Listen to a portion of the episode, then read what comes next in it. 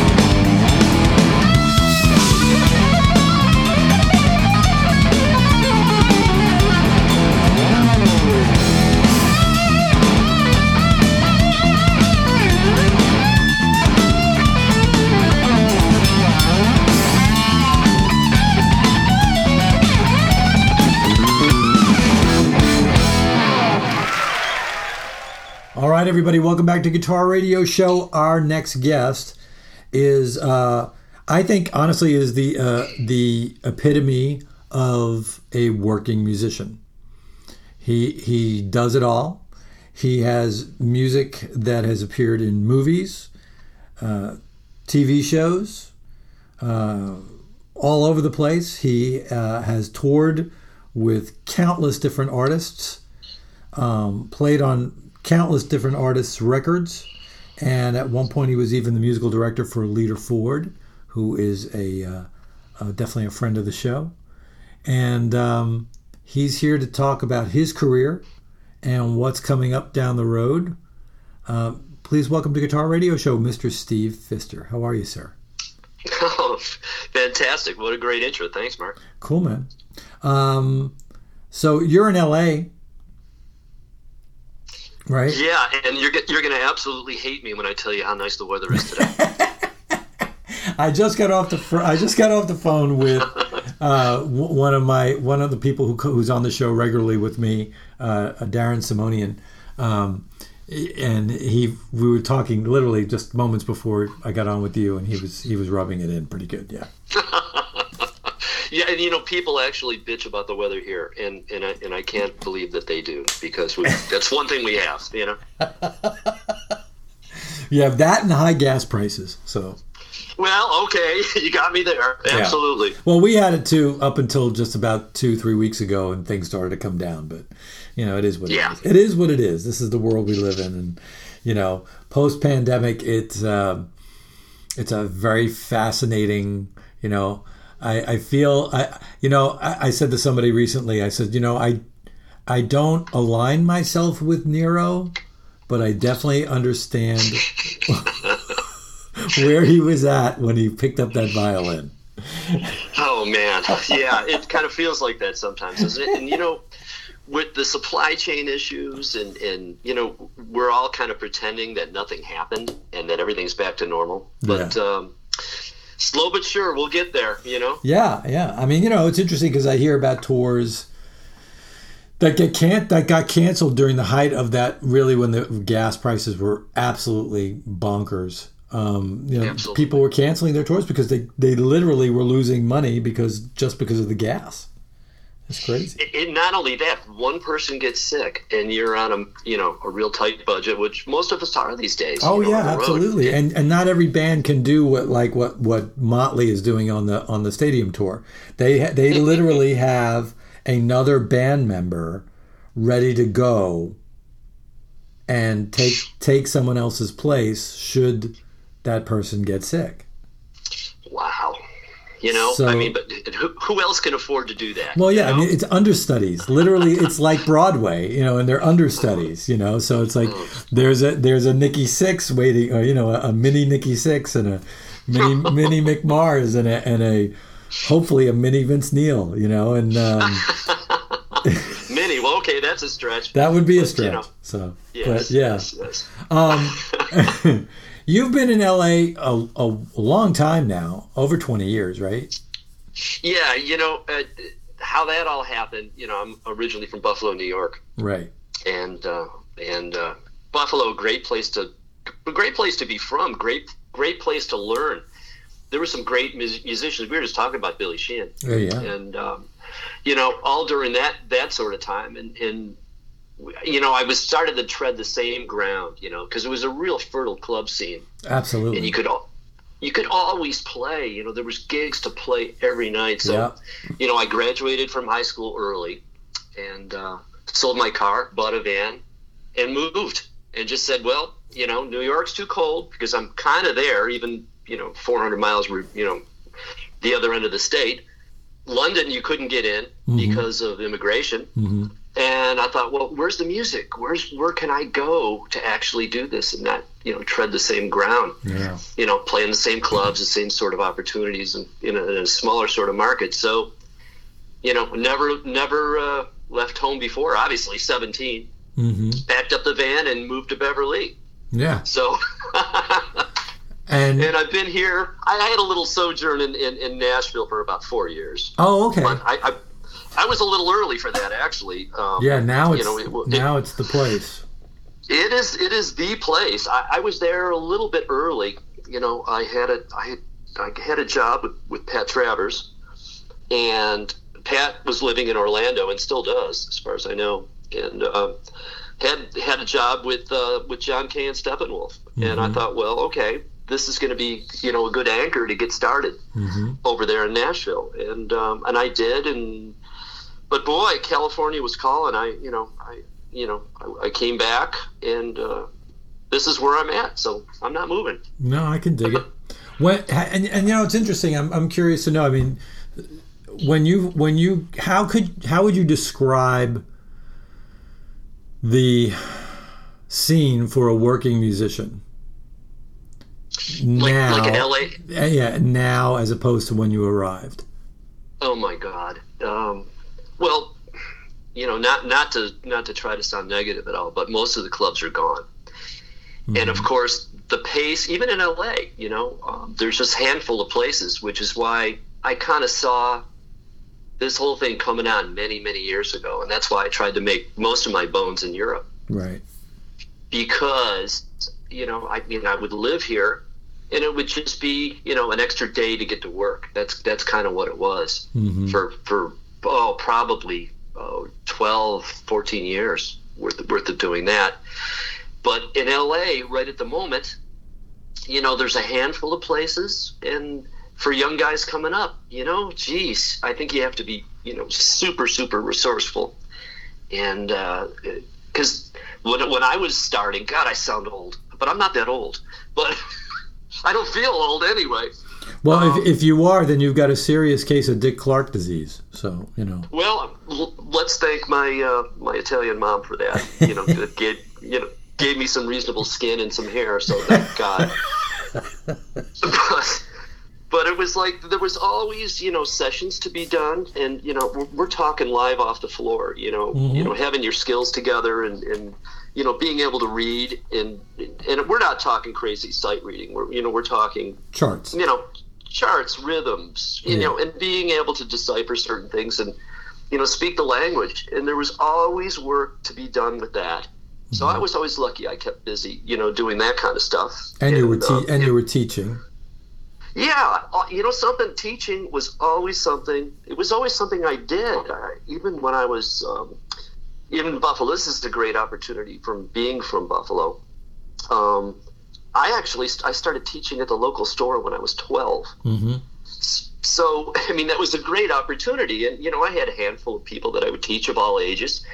And you, you kind of in, in particularly in present day due to this pandemic thing um, it really really came in handy. Because i really enjoy it. And uh, it just it's just kind of fun. I mean i don't i don't fill the calendar you know totally full because it'll drive me nuts. But you know i try to give everybody you know personal attention and and uh, you know have some fun with it too you know because it's kind of what it's all about you know music is supposed to be a really great right brain thing you know Yeah, yeah, and it's cool to teach. I, I mean, when I when I was teaching, it was such a cool thing because it was so reciprocal.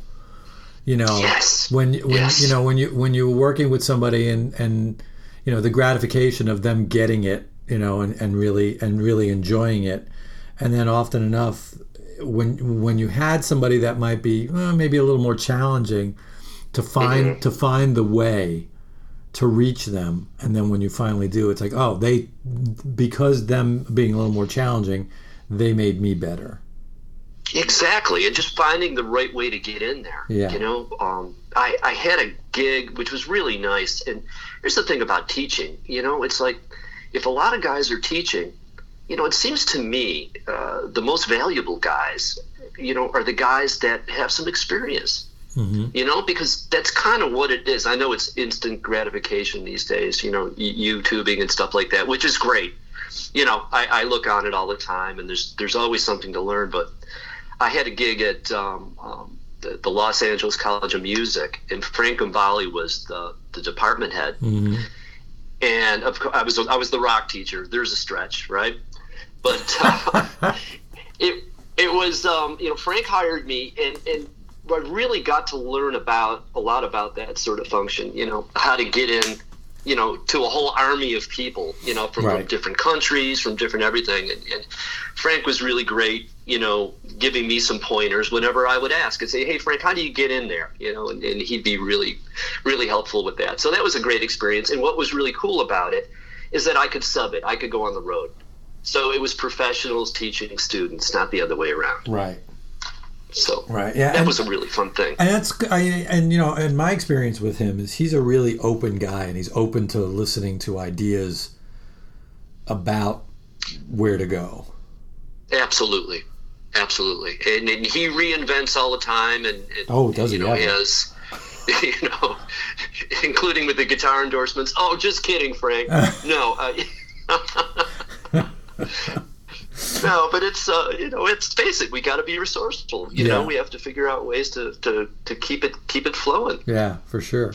You know, and it's interesting too because I, you know, like when you're talking about you know lessons and the recording sessions and stuff like that, um, especially in LA when we, you know, it used to be uh, before LA got really hot.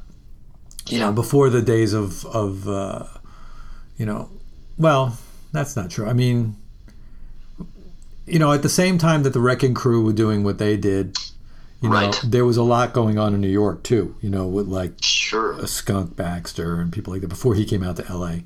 Um, Yeah. um, but after a while, it became it became that LA was the place for session work. Um, and so, did that ever become where you were? Because I heard a great story about you and the uh, when you first auditioned for Lita, that Sharon and Ozzy were in the room. Um, you know, Oh, that so was crazy. but Yeah. but when you were doing sessions and stuff like that, did you find it? Uh, did you find it difficult, or was it a matter of, you know, if the phone rang and somebody asked, you better go because if you don't, somebody else is going to get the gig. a little bit of both. Yeah. You know, it was you know back back at, in those times. Um, if you were if you were fortunate enough to get the call, you know, I, you really had to go and put your best foot forward. You know, everything from you know the technical aspects, making sure you had the right instrument, knowing the producer, knowing what he wanted. Um, you know, a lot of times it would just be chord charts, and, and you'd have you'd have to come up with a part Right. and that kind of stuff. So they wanted, you know, you had to be really careful how much input you would give them, you know, because you don't want to, you know, you, you're the session guy, you're there to serve them, Right. and and it not the other way around. Yet you still want to make yourself valuable. And, Well, uh, yeah, absolutely. Because when you do, then gonna, there's more chance that they're going to call you back. Exactly. You and, know. and that's the whole thing. Because even the session scene here, I mean, there's there's there was always a handful of guys and tremendous players, great great guys. Right. And and uh, you know, if you got a little foot in anywhere with a particular producer, you know, like even somebody that was up and coming, you know, you just do your best job and um, go the extra mile, and you know, maybe you get called back. So Mm-hmm. yeah, it, but to me, it was always, you know, I love to play live. That was always my thing, and Right. I looked at studio stuff as kind of like supplementary. You know, it was something you just had to do Right. that you just wanted to do because all the guys that I loved and, and still listen to, you know, they, they could play, you know, they could walk in right off the floor and just play it because Mm-hmm. it was tape.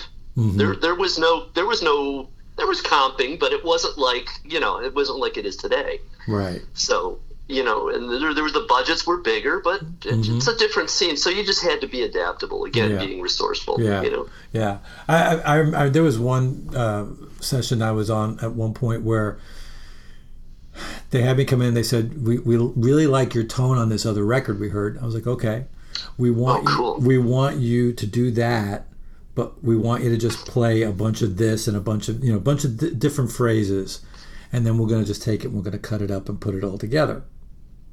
I was like, okay. So I would do, you know, 20 seconds of this, 30 seconds of that, da da, da for about an hour and a half. I just did, just, it was, and honestly, it was like, I was like, okay, guys, this really isn't making any musical sense to me. Yeah, what are you going to do with this, right? Yeah, I was like, what are you going to do with it? Yeah, Sure. and so then later on, they they just took all those pieces and they comped and they put it all together and they made it work, and it was it was wild. It was trippy to see how they did it that way, as opposed to you know. But no, I have shown up for gigs where they said, "So we've got this drum part, we've got this bass part, but we need a riff." Ooh, I was like, "Oh shit!" that's writers right there. That's writers stuff. Yeah. So So I was like, okay. um, you know, and it, luckily it was something that was in my wheelhouse. You know, Right. did you did you ever get called for a session where you're like, oh, okay, this is kind of not my wheelhouse. I gotta fake it till I make it. you know, it's somehow or other, you know, I, I, am sure there was some squeakers, you know, where you go in and you go, oh my God, or else you're having a rotten day, or, or the chart isn't quite right and you're the new guy mm. and there's something, you know. Um, but to go back to what you said a second ago, I, I, was just trying to think of some of the stuff back in the day. And do you remember remember the Bill and Ted's Ex- Excellent Adventures? Yeah. Well, there was there was a cartoon show um, on Saturday mornings, right, ten o'clock, like, you know, and um, I played all the guitar parts on that thing, mm-hmm. and it was the kind of thing where I got called for this session, and the engineer and the producer they're out having lunch and they're going, well, okay, we need a bunch of just like you were talking about. Um, we need a bunch of you know excellent you know playing the little riffs, yeah, those, making little motifs and yeah, all that, all that you know, all that stuff, you know, uh, and and of course it was a buyout. And I, am young. I don't know the difference, and, and I'm sure they probably wouldn't have used me had I not taken the buyout. Right. But you know, it was syndicated, and it did the whole thing. So you know, that was, you know, hello. That's kind of the direction that they were taking. Like they would file the contracts in Canada and do you know different things to get around union rules and right. stuff like that. Right and then then the next week there would be a, um, something for like Yamaha motorcycles with with Gregg Bissonette, and you know just play a bunch of crazy shit and make it go to the go to the screen, you know, make it you know real action packed, right. you know that kind of thing. Right. But you were you were paid, you know, you were reciprocated properly for that. So, I mean, it's just total ends of the spectrum. I guess you just got to be ready for just about whatever, you know. Yeah, for sure, for sure. so you know, while I got you, why don't you tell the story about when you auditioned for Lita? Because you ended up becoming her musical director, lead guitarist for European. Was it European tour? It was. It was. We did. Uh, geez, we did the whole U.S. We did. You know, we did like eleven months straight one year, yeah. and uh, a bit the next. So it was about three years. You know, worth of stuff with with Lita, and she was she was a great boss. I got to tell you, you know, being in you know a popular rock band in the 80s in the late 80s was was was kind of a cool thing i mean the budgets were big oh yeah um, the video stuff was cool and how that actually came about was i had been you know kicking around la and i'd been playing with michael Des Barres um, you remember michael used to oh, play oh, with yeah. well he oh yeah Silverhead and all these different oh detective detective, detective. That, i mean i saw detective stuff. open for kiss Boo! 19, 19, they made some good records. 1977. Yeah. Oh, Grim Reaper, the track Grim Reaper. Oh my god, so good. There's some killer drumming on that. Oh, absolutely. So I mean, really, in many respects, it was kind of like a super group. It was really cool. Yeah, it kind of just didn't happen. You know? No, it, it, yeah, it was. They were on Swan Song, right? They were. Uh, yeah. Yeah. So yeah, no, but yeah, I saw that. Michael, great singer. I was playing with Michael, and um, you know there was a record and there was a tour, and I got done doing that, and you know, well, okay, what's the next thing? There's there's the t- typical sideman conundrum, you know. Mm-hmm. And at that time, you know, Ozzy Osbourne's looking for a guitar player, and everybody in LA, you name it. I mean, even you know, people that walked into the Rainbow were getting auditions. It was like this crazy thing. I had been playing and meanwhile, there was a Sunday night band, like a kind of a jam band. Now, what? Know, let's let's let's get the time period right. Is this this was before Zakk? This was right around Zakk. Uh, this was right when Zakk got got in the band. I okay, believe it was in okay. between okay. what uh, Jake, Jake, and, and. It was okay. It was right around Zakk, just a young guy, you know. right out of New Jersey. and, yes, yeah. yes, and and you know, just just a, a great guitar player. Um, and boy, he made the right choice. I, am sure.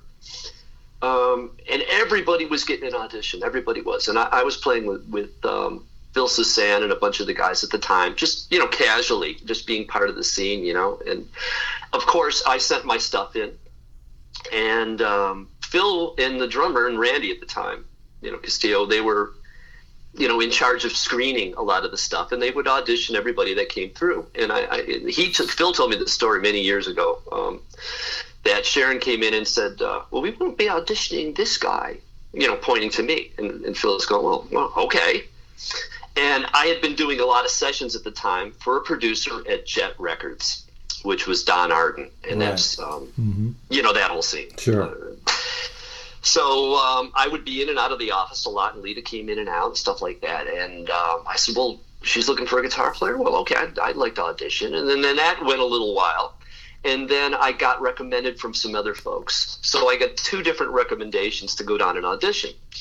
And when I did go down to the audition, I mean, it, geez, I kind of remember this. It was kind of looked like uh, the maternity ward at a hospital. All these guys like pacing back and forth and smoking and getting all nervous.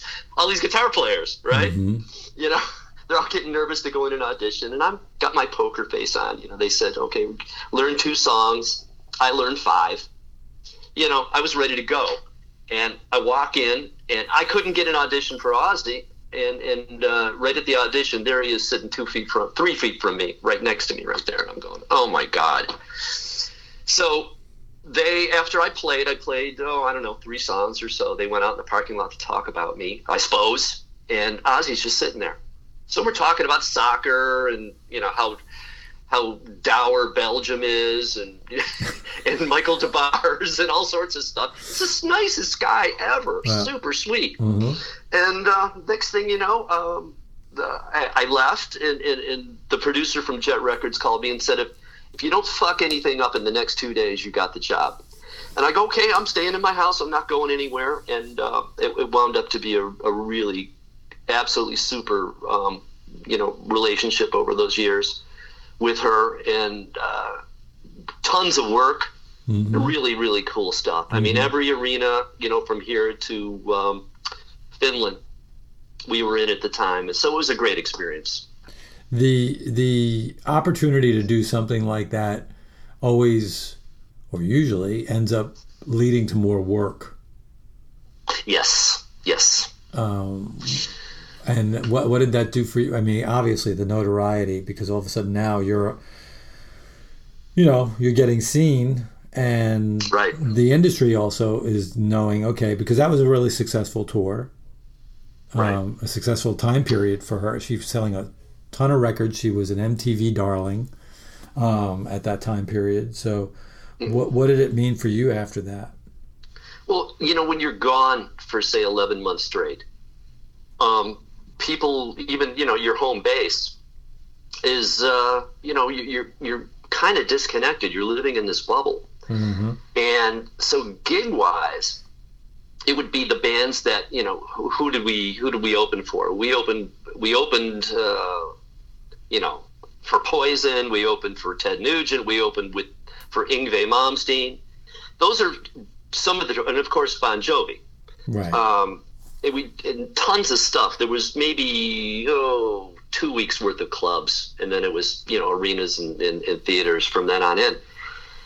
How are you going to network when you know it's kind of a closed circle? So it's it's a double edged sword. Mm, you know, mm-hmm. you, you don't really you don't really you're not really sure where it's going to go but i kind of you know we saw the writing on the wall you know um, the big hair in the arenas it was going away real fast yeah so what the hell are we all going to do and i you know me like everybody else i thought well hell if i'm going to if i got to keep doing this what am you know what is the proper direction and i thought well you know being pretty musical so then i got a job with stu hamm at that time oh. and a real muso outfit, you know. and Stu's fantastic, and he played on a couple of my records, you know, and, and you know we've remained friends and stuff. But you know, it was back in the van, and um, the songs. I mean, Stu's catalog has everybody from Allan Holdsworth to um, you know Eric Johnson to you know Joe Satriani to everybody, all the greatest, the greatest guys, the most popular guys. And Stu was so cool about that by saying, you know, just play the heads and then do what you want. You know, do your thing. I want you because you play the way you play. Mm-hmm. And you know, light bulbs went off, and, and you know, I, I, you know, I obviously, I always had the dream of wanting to be a solo artist. Always, always kept that, you know, in the forefront. And that gig was kind of a little bit of a catalyst to say, well, maybe I can keep this going. You know, and then, you know, I, I did my first record on an independent label, and, and, and the goal was always just to make another one and then try to develop touring, you know, which I did over in Europe and still do, you know. Right. So um, nobody's getting rich, but we're uh, we're doing what we love. Well, know? once again, you know, that's the whole idea behind the working musician, right? Yes, You- you- exactly. you know you're able to sustain yourself you're able to be creative and you're be able you're you're able to do the thing that you feel that you were placed on the planet to do You know, yeah, and and you know a little bit of gratitude and things, and you know, you know, th- th- there's been some, you know, as I was thinking about, okay, we're going to have this conversation today. You know, I never try to to think of the past. I always try to think about going forward. right So I have to put a couple of things in my brain and say, well, okay, you know, what are the things? And I guess it's just plain old being, you know, grateful that you know everything still works, and I still really love the guitar hmm and you know I play it every day and uh, and try to learn new things and, and you know kind of be on point. I don't know. There's a thing about just being a pro that um, it maybe was lost on a lot of people during the glamour and all that stuff during the '80s, but it was always craft to me. You know what I mean? yeah no that's and that's why you're still doing it see that's the, that's the thing is is there are so many of those folks that were it was all about you know okay how big is the hair how t- Exactly. how tight is the jeans where does the where does the rip in the jean go exactly um, you know it was just after a while it was you know it's funny and i say this i use this quote a lot and i say this quote a lot and it's i know it's pretty un pc at this point in time but it's something that david lee roth said in the in the mid 80s and he said that you know he goes in the LA scene he goes you know when we came along after a while everybody started to look alike everybody started to sound alike everybody started to do the same thing it was very incestuous. He says and what Yes. happens what happens with incest? You end up with retarded kids so you know you know I gotta I gotta use that one. That's odd. that's it- a good one. Yeah, I mean, you know, using the word retarded is not a really PC term at this point in time. But it's, Right. but you know, it's it's, uh, but it, it does it. There are there is that incest, and you know, and and interestingly enough, is is the '80s were not unique to that situation because it happened in Right. the, it happened in the 50s, it happened in the 60s, 70s, 80s, 90s, and it's happening now. It absolutely is happening is. now with with popular music, and that's just kind of the way it is. You know, I mean, I mean, think about it. You know, it goes all the way back to, well, even before that, but it goes back to the Brill Building when they were when they were writing in there, and you had, you know, you had uh, Carole King, Carole King in there, and you had uh, who else was in Neil there? Neil Diamond. Neil Diamond was in there, and um, not Simon and Garfunkel. Was it Simon and Garfunkel? No, there was somebody else writing in there. And but the, but you know, I heard Carole King say that you know the walls were so so thin that you know you could hear everybody playing. playing. And after a while, through osmosis, all the songs started to sound the same. You know. Absolutely, But, absolutely. but but also it's but it's also the record companies and the marketing and the formulaic nature of how something hits and it becomes milk worthy. It's like okay, now we got to milk this for all it's worth, and and and really make it happen, and that's how you get that incest. I think.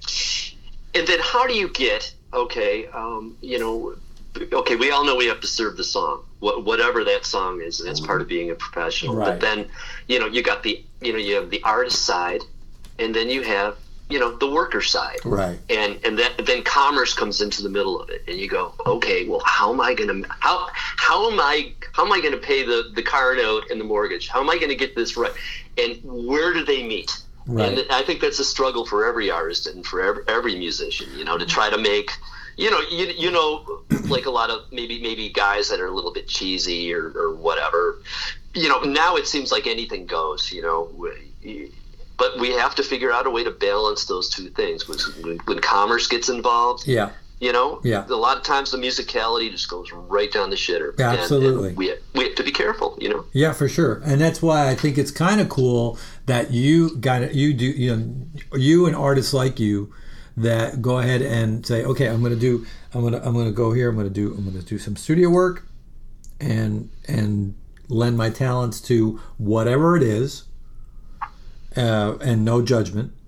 And um, you know, Right. you know, to me, it was always just like, okay, this is what you want. This is, you know, you know, I'd walk in, I'd walk in and be like, we're doing jazz today. I was like, well, okay, good luck with that. Let's see what happens. and you know, and, you know, and it was whatever, whatever, whatever. And then when it was my stuff, it was it had to be Right. it had to be authentic. It had to come. It had to come from the heart. It had to come. It had to be real because otherwise you could you'd be able to smell the stink off of it, you know. And so I think that's what you've got going on, you know. And then of course there's the other stuff. There's the teaching, and then there's and then there's, there's something else that I want to ask you about, which has just totally fascinated me, and it's uh, coffee. Please. Coffee. I got one going right now. If you Okay. hadn't noticed, you know. Um, So you gotta I- you gotta walk me through that. it, it, it's it's you know um, you're talking about the website and, and that kind of thing, or the the, the, the coffee Yes, thing, or, yes, or- yes. you know, you know, my European agent kind of took me to task about that. I said, I said, what are we all purists here? What is going on? You know, I, a friend of mine came to me with that, and he said, uh, "What do you feel about uh, doing this?" And, and it was supposed to be tied in with, um, you know, like playing gigs and like an, another way to, you know, help, help get some extra income in. And I and I, I said, well. I like coffee. I- I said, uh, Right. right, right around the pandemic. I said, but we're not going to be playing a whole lot of gigs. Um, I said, so uh, why don't we come up with a clever little name and stick it on the site? And he goes, fine. So, I love it. Yeah, and you know, and and and you're, you know, once again, it's it's it's. I think it's cool that you're doing coffee, but you know, it's. I mean, Metallica has what whiskey or something like that. they have whiskey, and I, I think, um, you know, Blackened. It's called black. It's, it's called blackened. You know? right? Um, blackened whiskey. yeah, Right. Okay. That's what they have, and and and uh, uh, Sammy Hagar has his tequila. Right, he's a tequila, Tequila. mogul. He's a mogul. Of, te- of tequila, you know. So you know, I, I I really I I think it's so interesting and fun that there are so many and and and, the, and I'm I'm going someplace with this that that that artists are that artists are doing that you know? And yes and I'm I'm getting on the bandwagon but I'm doing something different. I'm doing I'm doing uh, what I'm doing at our website is a custom shop and there's going to be Oh, nice. there's going to be right. Like like like specially made pickups specially made pedals specially made eventually I think we're look we're even looking at strings but um oh, great. but yeah, you know, and of course there's wearables, just like you have merch and all that stuff. And uh, we should we should actually swap merch, you and I. And um, Absolutely. um, but uh, but I I love the idea that there's this entrepreneurial spirit attached to the creativity because that's another part of it's another form of creativity to me. right. I think. Um, you know, Being resourceful. You know, we. well, I'm being you know, resourceful, right? Yeah. you, you know i mean it's like it's like the the old days of well it's still kind of the days you know you, i would put a small pot on just like i learned from vinnie colaiuta you know Mm-hmm. you, you make a pot of coffee and you start practicing Right. and i mean I, i'm not i don't even know if the metallica guys drink anymore but um you know, they do. I don't think they do. No. it, how can you endorse whiskey if you're not, Well, if you're I- not drinking it you know I'm sure they've done So- some taste testing. Well, I, yeah, I'm sure. I'm sure. You know, and I, I'd be glad to too. I mean, I, I would love to get involved with wine. Yeah. You know, um, but um, you know, God knows we drink enough of it around here. But um, that would be tough to ship that, I suppose. So I, I'll stick with playing the guitar. You know? but I love that. I think it's great that it's all encompassing of this, you know, um, you know, and, and you know another person that we can mention too about uh, who does that, and somebody that I've spoken to about it many times is Billy Gibbons. Uh, you know, I mean, between strings, guitars, straps, uh, The hot sauce. slides, Doesn't the do hot hot sauce. Uh, he- here in Austin, he has his own sandwich. Um, you know, and it's it's it's made by uh, it's made by the Antone's people, the folks who. Uh, so Antone's, the Blues Club. yeah, Antone's the Blues Club here in Austin. Down in Houston, there's Antone's the Sandwich Shop, and it's the, it's all part of the same family. So they've they've moved the operation up here as well, and so now you can go to the supermarkets and buy Antone's, you know, like. Um, uh, po' boys, essentially, that's what they are. They're like po' boys, and uh, they're, Oh, right. they're delicious. They're really good. And Billy has his own signature sandwich. He has his own cowboy boots. You know, uh, I mean, you know, it goes on and on and on, and and and I I I love the creativity of it, and yes, it definitely is resourcefulness. You know, it, go, it leads me back to the old days before the internet, of the Yeah. of the hairband days when I was coming up. You know, we we you know we would put out our own fanzine. You know, That was a great idea. See, that was forward thinking. You know, Yeah. had we you know thought about that? Yeah. That's like the internet. Yeah, and we had merch before anybody had merch back then. I mean, it was it was it was weird. I was having other bands come up to me and go, "Who's doing your merch?" I says, "I'm doing the fucking merch," Yes. Yes.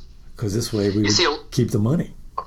a lot of times back in the day, I mean, we, we were all kind of so coddled. There was so much of an industry involved. I mean, you know, if you, if you got into a decent band, you know, you didn't have to worry about the clothes because somebody was either making or giving them to you. Right, you know, right. somebody who kind of knew it. Okay, that's a little bit like you know the screen test. You know, all right, you you, you got to have the right haircut. You have to have the right, you know. You have to you have to have a, a, bunch of the skills, you know, and Right. I think a lot of people, maybe perhaps a lot of musicians coming out of that time, you know, I know I was probably as guilty as anybody, you know, with that, that, you know, you realize you needed a bit of a machine behind you to help, you know, push, push the, push the thing down the road. Right. And, uh, the more resourceful were you, you know, when you really understood that it was just, you know, you have to do a lot of it yourself and you know that's just kind of the way it was and, and and it's really like that today man you have to do everything yourself you know Yeah. Yeah. which is fine you know at least you're accountable you It know? is. It is fine. I totally agree with you. It, it is fine, and and yeah, you're accountable, and you can also manage its course. hopefully hopefully Well, you know, and then and then if, if something goes wrong, you got nobody to blame but yourself. But when you know, Exactly. uh, it- Accountability. yeah, there's an old saying. You know, I, I remember my dad used to say because he, he used to. I mean, he he ran so many different types of businesses when when I was growing up. But he used to say, you know, he goes, you know, nobody's going to work harder for your business than you. uh, right on yes So it, that stuck with me, you know, and and it's kind of and and that whole, you know, for lack of a better term, DIY uh, mentality and and methodology is, I think, is great. I think it creates more entrepreneurial spirit. I think it creates more satisfaction at the end, and uh, you know, the growth potential is huge. you know and but there's always that that crossover line you know it's like um you know how are we going to get in with with live nation how are we going to get in with the cartels Right. you know Right. because that's you know while we were all asleep the last two and a half years you know i don't know how it is in austin but but a lot of things here have, have really radically changed okay you know people are still a little reticent about going out you know so mm-hmm. you, you're just getting major acts you're getting things that are kind of sure things Right. and and in order to get on those kind of bills particularly in the us you know now it's pretty much like europe you know whether how can bands afford to tour how can we expose you know you got the big guys playing in the stadiums Right. you know the rock acts right. you know it, it's kind of like everybody the the corporations kind of ate the young you know and we don't have uh, that's but listen you know where there's a will there's a way you know well, you know, and, there's and, always and that's a like, way in I think it's about creating the groundswell, and I think it. I think it's I think social media is, is is that's where you have to be the most diligent, but Okay. you can't you can't hammer it over people's heads either. You, you have to find that fine balance. You know what I mean? agreed Um, agreed So you know, it's um, it, it's it's it's the balancing act. It definitely is. a balancing act. Yeah, for sure. continually and it's and it's constantly changing and evolving and uh, how we you know and of course when you're looking on it you're going oh well he's out here doing this who's doing this you know it, Right. it does kind of fuel fuel the anxiety slightly Right. but um, you know it's it's uh, at the end of the day you just have to filter enough and and, and you know make sure that you've got a product I hate to see now I sound corporate um, a product that people will enjoy and people will come out and listen and, and, and have a good time Well, I think if it means something to you and it's it legitimately legitimately means something to you, it's going to mean something to somebody else. There you go. There you go. And at the end of the day, we, we have to kind of please ourselves because if we Oh don't, hell yeah! you Oh, know, hell what, yeah. what, what do we have? You know, Oh, you're yeah. just out there selling crap. You Oh know? yeah, when I first started doing this show over ten years ago now, it, I I said to myself, I'm going to do this for me and and ultimately for musicians that don't have a place to be exposed to other folks, you know, so they can be heard. It's something I wish I would have had when I was coming up.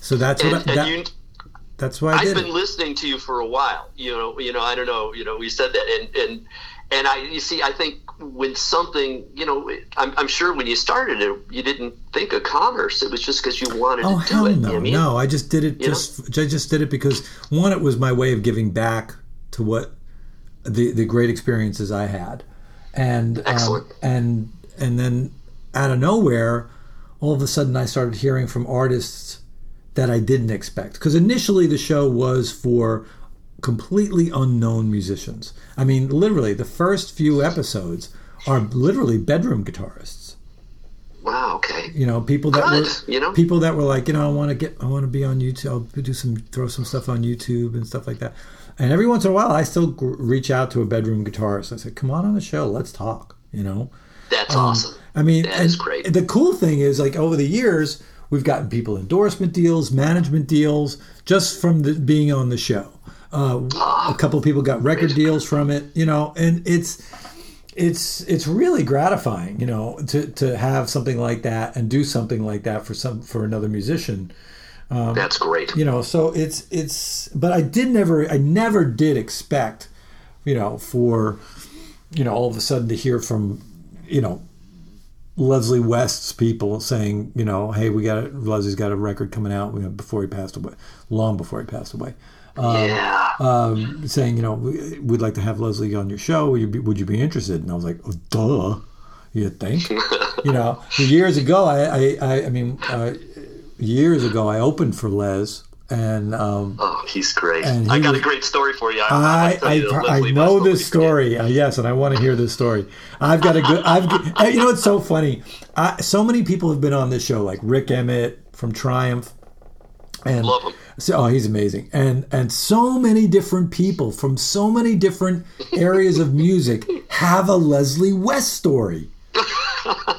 Waddy Wachtel, Waddy Wachtel has the best Leslie West story. I Tell mean, me that one. Tell me that. honestly, I think I've got to. I, on one of these days, I'm going to go and I'm just going to grab all of the Leslie West stories that I've heard over the years and put out an episode of just Leslie West stories from all these different That's a great idea. We'll we should save it for that then. That, that would be a good one. But yeah, so Waddy's Waddy grew up in this. He, I was born in the same city uh, town that uh, Waddy was uh, born, and Leslie was born, and uh, later Gene Simmons lived. There's a place called Jackson Heights. oh, okay. um, J- no, Jamaica Heights. I'm sorry, not Jackson Heights. Jamaica Heights. So um, I was born in Jamaica, Queens, and it's all part of Queens. So in New York, and um, they uh, Waddy lived in this kind of uh, they call it the projects, um, and it was Right. it was just these apartment buildings. And one day, Waddy heard guitar playing somewhere in the building. So he started walking around and listening at each door where this guitar music was coming from. So he finally finds the door. He knocks on the door, and, and this kind of overweight kid with glasses and an afro, white kid, uh, with a white shirt, stained white button-down shirt, and a, and a tie, uh, all messed up, just a mess. He goes, so I, I don't know if you've ever met Waddy, but he answers the door. Uh, the, the, the kid answers the door, and Waddy looks at the kid and goes, "You're playing guitar in here?" And and the kid just looks at him and goes, "Yeah." He goes, "You're not very good, but I can help you."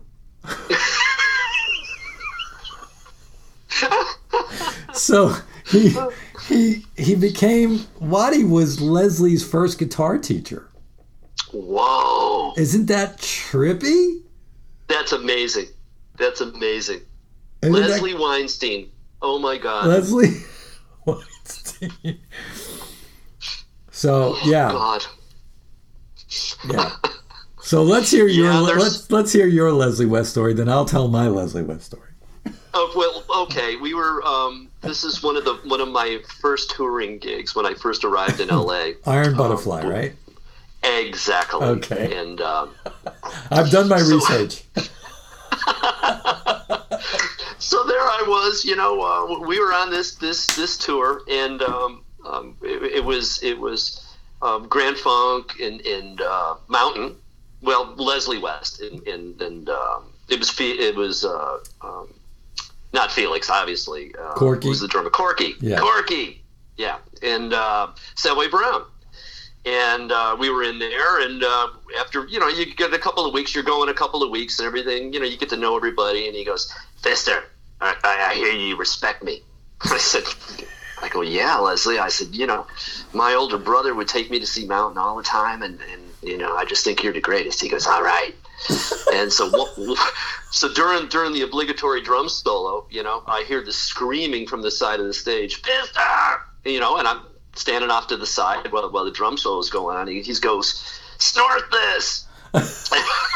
you know, I'm kind of a kid. I okay, you know, you know, so so we became friendly, you know, and uh, then we, we we get on the plane, and um, he, he he gives me a cassette of, of one of his records. He, goes, "This this is my new record. I want you to listen to it." So um, we're listening to it on the flight, and he keeps walking up the aisle, and he, and he goes, "Did you listen to it yet?" And we're listening to it. Meanwhile, everybody in the plane is going, "What's going on here?" Because he's you can hear his voice from a mile away. Oh yeah, for sure. And, and he goes, well, well, did you listen to it? I go, we're not done listening to it yet. So the plane lands, and he keeps walking up the aisle. What do you think? What do you think? So me and the drummer all held up our cocktail napkins with like you know scores on it. You know, like at the Olympics, right? so, so he comes up. He goes, "Well, what is it?" And it's meanwhile everybody has to sit in their seats. You know, the, the stewardess is going, "Well, you're going to have to take a seat." So everybody's waiting. We hold up the hold up our our little cocktail napkins, and I don't know. There, there was an eight and a nine, and he screams, "What? No tens?" It was- he was just unbelievably, you know, he was there. That was Leslie, you know. Yeah, no, trip. Leslie was amazing. Uh, we we we opened for him. He was uh, doing a bunch of shows with Joe Franco on drums, who was then in then in Twisted Sister, formerly the Good Rats, um, and um, and Mark Mendoza on bass from Twisted Sister. And it's how we ended up getting the Twisted Sister opening act, the opening for, Nice. opening for them later, but. So le- we we found out Leslie. They, we got lucky. We got the gig. We did a bunch of shows, and we're at this one particular venue where he had the nice dressing room, and we had a closet, right? and we're in there, and we're eating bologna sandwiches in a closet, and uh, he is roaming around, and he walks in and looks and goes, "The fuck are you guys doing in this closet?" What are you, you bunch of fegulas in here in the closet? What the fuck are you doing? I was like, I was like, no, this is where they put us. He goes, fuck that, come here. And he he he walked us into his into his thing. He goes, and I remember him taking a sam- taking one of the sandwiches out of I think out of the bass player's hand or something like that. And he just he took it and he threw it in the garbage. And he goes, eat my food. I'm not eating it. I'm not eating this shit. You eat the shit. So we ate his we ate his food. We ate his food and and then we did the show. And I remember years later when I did the interview with him, I said to him, I said I said, let me tell you the story about when I opened for you. He goes, Really? I did that? I go, Yeah. He goes, Wow, that doesn't sound like me. he goes, Was I was I in a good mood? I go, You were in a very good mood. He goes, Oh, that explains it. He is he is a character, wasn't he? Oh my Oh, god. he was great. He was he was something else, man. And and you know, it- the cool thing about him too was he had one of those sounds where it was like you heard one or two notes and you're like, oh, that's Leslie West. Can you remember the first time you heard Mississippi Queen on the radio? Yeah, absolutely. just Yes, I do remember that. unbelievable. I can remember it too, and and it was I heard the sound, and it's been uh, you know never duplicated like that. No. it was definitely in his hands. You know, Yeah, yeah, yeah. I mean, every once in a while, I'll go back just to look at that Woodstock footage, and Yes. it, it was just you know, and it was it was astounding. I mean, well, I mean, so many people really broke from that too. I mean, Mountain broke from broke there, and and uh, Santana, of course. You know, I mean, we were seeing ten years after. 10 years after we were seeing we were seeing something really really special happening at that moment because it was, it was reaching so many people not just in that weekend but later on with that movie and the soundtrack so Oh yeah. yeah no he he he was he was something else and he was a true new yorker and um, he was somebody that i could definitely align align my mindset with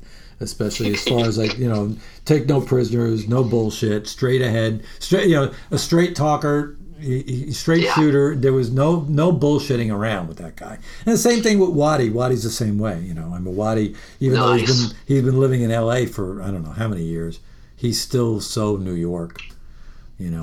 You can hear it in him That's the thing about LA. You know, L- LA gets gets gets painted a lot, and rightfully so in a lot of ways, with you know a lot, a lot of jive and a lot of bullshit. But um, you know, it, being from the East Coast myself, you know, I can kind of I like to think I can suss that out pretty quick. And, and, yeah for sure you know, you know what I mean. It's oh, like absolutely yeah, you know, Absolutely. that's just the way it is. So, if you could pick one track that, or one one session that you did, where it got played a lot, that people wouldn't know it was you, what track would it be? What song would it be? Or what piece of music would it be? To what project? Beyond beyond beyond Spaceballs beyond Spaceballs because folks he's he's he's featured he's he's on the feature film uh, in Mel Brooks Spaceballs which is one of my all time favorite movies. Um, You know, it, it's it's it's, and that tra- that track was let me well, that Spaceballs track, that was um, God, that was just that was me, and Frankie Banali played drums on that, oh wow! and as a matter of fact, I played bass on that um, because the guy I wanted wanted too much money. And I was in a hurry, so I just did it, and I was happy with. I was happy with the way I did it. You know, playing with a playing with a pick and music. Ah, I saved I saved some money. You know, Absolutely. So anyway, it, it just goes to show you. You know, um, you know, Frankie and I were friends, and, and, he, and he came in and did that. But as far as you know, I, I would like to think what I've always you know kind of kind of shot for was was when anybody hears any of my music, they know it's me Mm-hmm. you know, uh, just just playing wise, vibrato wise. You know, hopefully no choice, and hopefully I'm not too obnoxious. But um, you know, to, to make it pleasing to the ear and you know, somewhat aggressive but melodic. Right. And um, you know, I, that was a good track. We have a track called um, um, "Won't Fall Down." Uh, that's still getting tons of play. And uh, I don't want to even tell you about my streaming royalties um, because it'll make you sick. Yeah. But when you're getting 5,000 plays a month and you're winding up going, all right, well, you know, where's the money? Yeah, That dollar, kind of stuff. dollar fifty five. But- yeah, Yeah, see, hey, you know, but you're getting exposure, you know, that kind of thing. Yeah. Yeah. But so I don't know. I would like to think those two songs, you know, the She Ain't Lonesome, and you know, some of the new stuff. You know, we we've got some new stuff that, you know, I I always have really strong blues roots, and I think that that's really important because people latch on to that feeling. You know, you you want to take people on a little emotional trip hmm and don't pummel them to death. You know, being too loud. Um, I'm loud. I, I love to play loud, but hopefully it's not it's not debilitating and you know it doesn't defile anybody's ears. hmm And and really great players. And and uh, the, there's a song called uh, um, "Sign on the Dotted Line." That's that's nice. Um, there's a couple of things.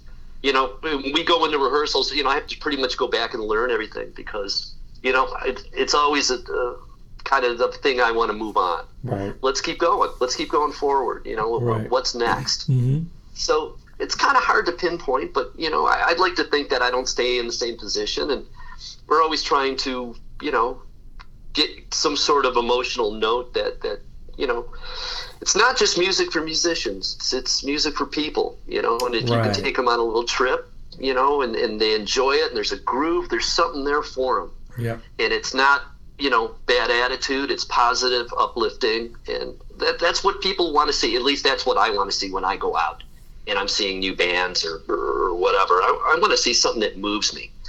So that's kind of what i try to do all the time you know? And we got to we're going to have a new record here by the new year and you know Yeah, there, are, there is tour dates coming up and give you know, us- we're to Give us a little idea of what we could expect with the new record. it's you know we did a version of um, um, right place wrong time Hmm.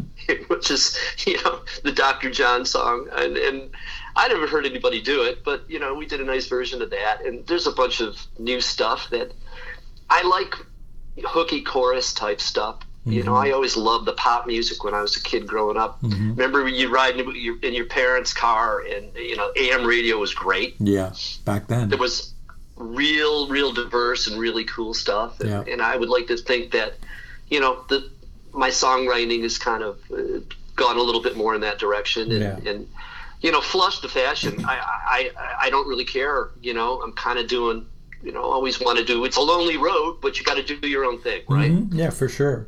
I love your So- I love your cover of uh, uh, the Rufus and Chaka Khan song. Um, Oh, thanks. Tell me something good. Oh, I I love that. That's super cool, and that's such a great song.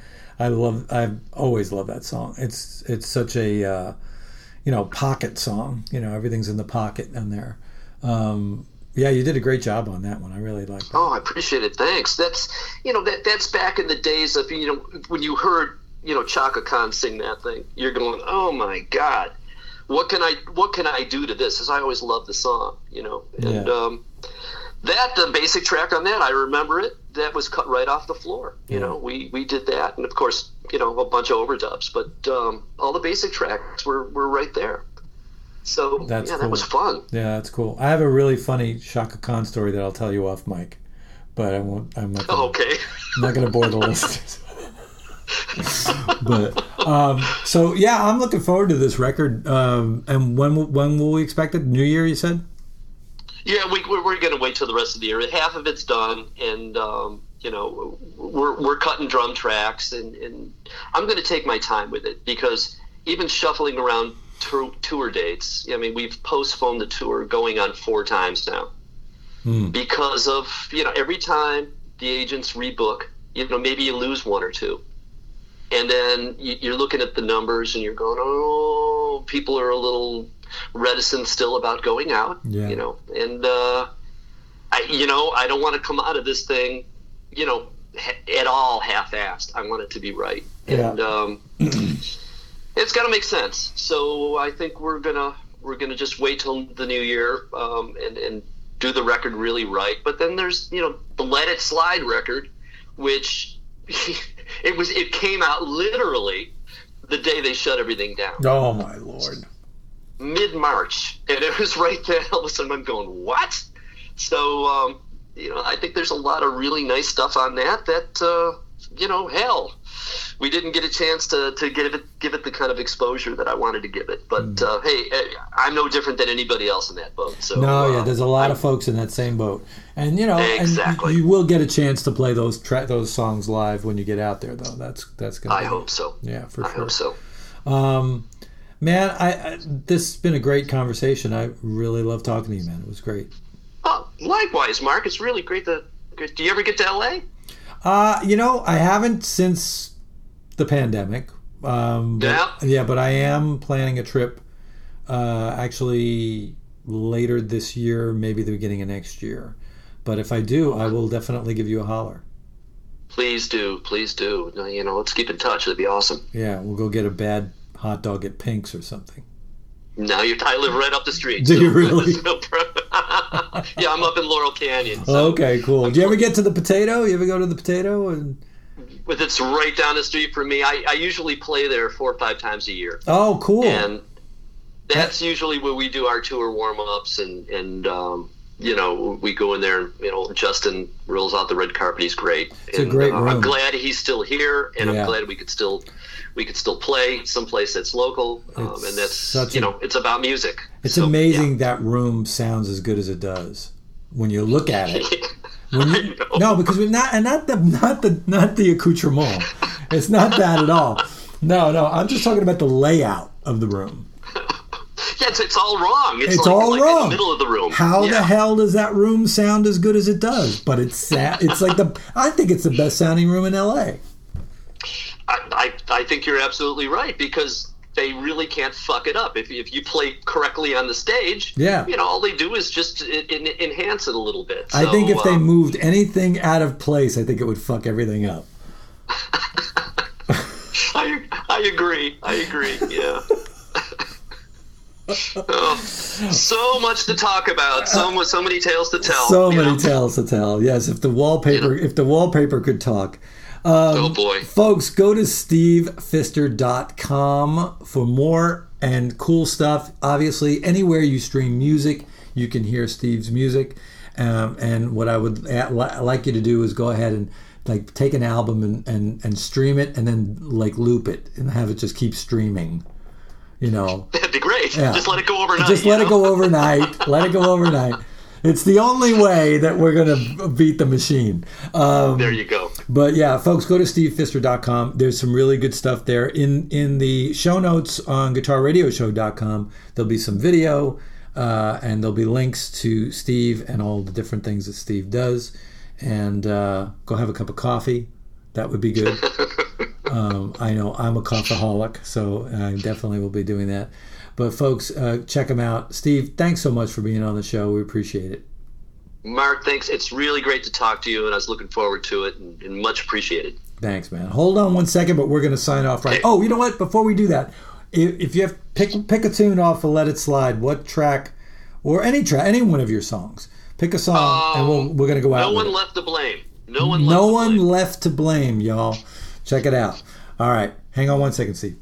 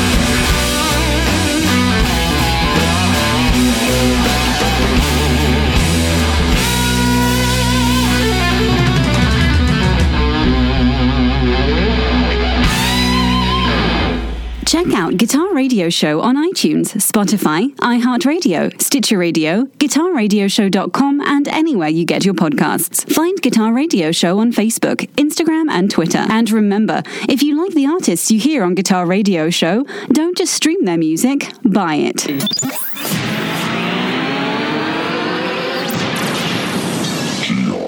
Productions. This episode of Guitar Radio Show is brought to you in part by BMF Effects, BMFFX.com.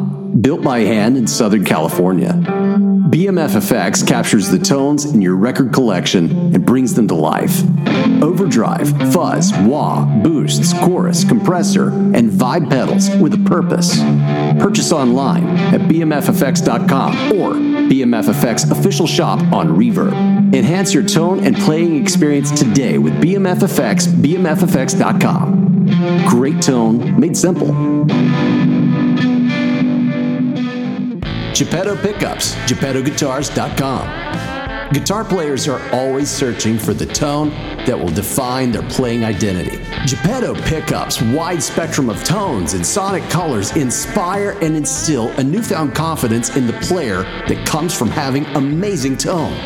Single coils, humbuckers, and bass pickups wound and constructed by hand to a level of perfection that will finally satisfy that search for tone and enhance your playing. Because let's face it, when you sound better, you're inspired to play better. Go to GeppettoGuitars.com. We'll give your guitar its voice, but you'll make it sing. Unchained Brands. UnchainedBrands.com. Rock and roll accessories that give back. Handcrafted pendants, chains, necklaces, earrings, and wearables that symbolize the union of the music community. Unchained Brands is proud to provide a portion of their proceeds to benefit MusiCares, a nonprofit organization that provides a safety net of critical assistance, education, pathways to recovery, and support for all music people in times of need. Together, we will lead the journey to inspire through our products and our community. Come join us. Find Unchained Brands on Facebook, Instagram, Twitter, and at unchainedbrands.com.